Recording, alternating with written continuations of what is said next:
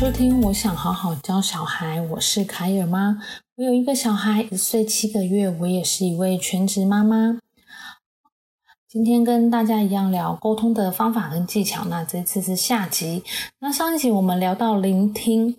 那还有倾听这个部分，那这集的沟通方法呢？我想特别针对非暴力沟通系统来做介绍。那在沟通的过程中，哦，你有没有发现有些人手上没有拿刀拿枪，没有任何的武器，可是他说出来的话比炮弹的威力还要强啊？那个杀伤力真的很强。这个是我们见到的暴力沟通。那暴力沟通有几种？第一个是道德的评判，比如说。你这个人没有修养，没家教，你这何止是骂他，你连他父母亲都骂进去了。第二种是比较，比如说妈妈最喜欢说那个谁谁谁考上台大又会帮妈妈做家事，啊，你就只会打电动啊。对，这样一比的话，我就心里想说，那你去找那个人当你小孩啊，对不对？然后第三个是回避责任，比如说这件事情不是我愿意的，是我不得不，我不得不加班。但是其实这是一个选择啊，你可以换工作，但是你选择了在这边加班，对吧？还有另外一个最呃最好的例子，就是在战争的时候，很多士兵他们就是听从就是上司的指令，杀人啊等等的，他觉得我不得不做这些事情，但其实是一个回避责任。那第四点就是强人所难。我觉得也可以说是情绪勒索，诶就是用威胁的方法，比如说，好啊，你都不听我的，那我再也不管你了。可是其实你会再也不管他吗？也不会，你只是讲这句话恐吓他，对不对？那以上我们日常生活中很常见，我们自己也不喜欢这样子的一个说话的方式，那我们就啊努力的也不要这样子对待其他人，更甚至是我们的家人。所以反向来说，非暴力沟通应该要怎么做呢？主要有四大的步骤。第一个是观察，也就是说出事实，是带没有任何评评断的，就是你阐述一个事实。那第二个是自己当下的感受，那这边绝对不要扯出你从前就以前就就就是这样啊，你阿宙的阿宙就是这样啊，bra bra bra 的。绝对不要。那第三种就是需要搞清楚自己内心重视的是什么。或许你需要花一段时间去静下心来，确定自己需要的是什么。那第四点就是清晰明确的具体要求，你希望对方做什么。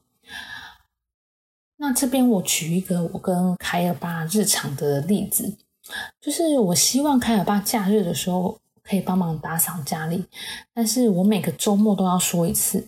如果我不说，他就不会做。某一次我就真的生气啦。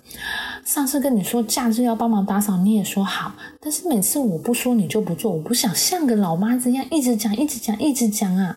你结婚以前在家都不用打扫的吗？哇！我这样噼里啪啦的轰下去，其实我这样子说对事情有没有帮助呢？他可能会比我更生气，对不对？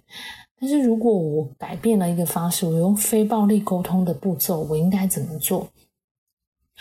哦，我看到你都没有打扫地或拖地，耶，我觉得很失望。我在照顾小孩的时候，也希望你可以分担一些家务事。你是不是可以帮忙在每个周末都主动打扫呢？首先就是观察嘛，我看到你都没有扫地拖地。再来就是说出自己的感受，我觉得很失望。然后提出自己的需求，我在照顾小孩的时候，希望你可以分担一些家务事。再来就是呃，明确具体的要求，你是不是能帮忙每个周末都主动的打扫？主动，这很重要，都主动打扫，不要我再继续碎念。那我觉得我跟凯尔爸都是一个很努力，会互相学习的的。的人啦，所以我们一直都有不断的在做沟通，而且我相信每一对夫妻都是需要经过这个过程的吧，因为我们都是来自两个不同的家庭。那在这个过程中，你或许会觉得很生硬啊，会觉得说，嗯，这我平常根本就不是这样讲话啦，多别扭啊。那你也可以用自己的方式去融入这个四项要点啊。那其实，在我阅读以后，我深深的体会到啊，我们的沟通方法大多都会受到原生家庭的影响。然而，家里面常常有着最大的包容和最不尊、最不被尊重的对话过程。就算是我们受了伤害，也会想想他是我的家人就算了，哦，眼泪擦一擦就算了。所以，以至于我们容易忽略这些重要的步骤。然而，要改善沟通的方式，就是需要练习的。那我这边想要再举一个，就是非暴力沟通书中的另一个例子。那这边的话，就是有一对夫妻，他嗯跟先他们已经有一个女儿了嘛。那先生想要载一个男孩来传宗接代，那双方在这个方面有很大的分歧，两人的婚姻也因此亮起了红灯。那那个老婆她就说。呃，跟那个老师说，现在我只能安慰自己说，先生是受到原生家庭的压力，导致要他改变不是那么容易。但现在这种不愉快的相处模式，连女儿都受到影响，我不禁会想：天哪，还要相处这么长久的时间？我也努力在上智商课，想做一些改变，但他仍然很坚持，还是没有改变。难道我要一直忍下去吗？那老师就问他说：“那你打算怎么做呢？”那这个老婆就说：“就是忍耐啊，长久以来就是一直忍耐。”那老师引导他说：“除了忍耐，你还能做些什么？你要改变他的想法吗？”那这位老婆说：“倒也不是要改变改变他，只是希望彼此的观念可以相同，但是他的观念就是转不过来。”老师就呃提醒他说：“你这样想就是要改变他，他。”变成跟你一样的想法，不过我认为重点未必是他转不过来，而是你说的他有来自原生家庭父母的压力，不是吗？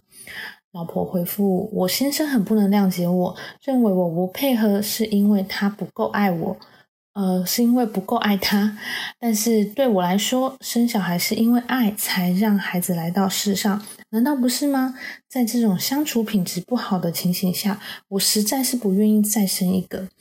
那老师进一步的说，你说现在你们的相处品质不是很好，在这种情形下，你不想再生一个孩子，那么如果两个人的相处品质变好，你愿意再生吗？嗯，老婆就点点头喽。那于是老师就给他了一些建议，可以怎么跟先生说呢？以我们现在的婚姻状态，说话的方式，我几乎感觉不到亲密感，我觉得很无奈。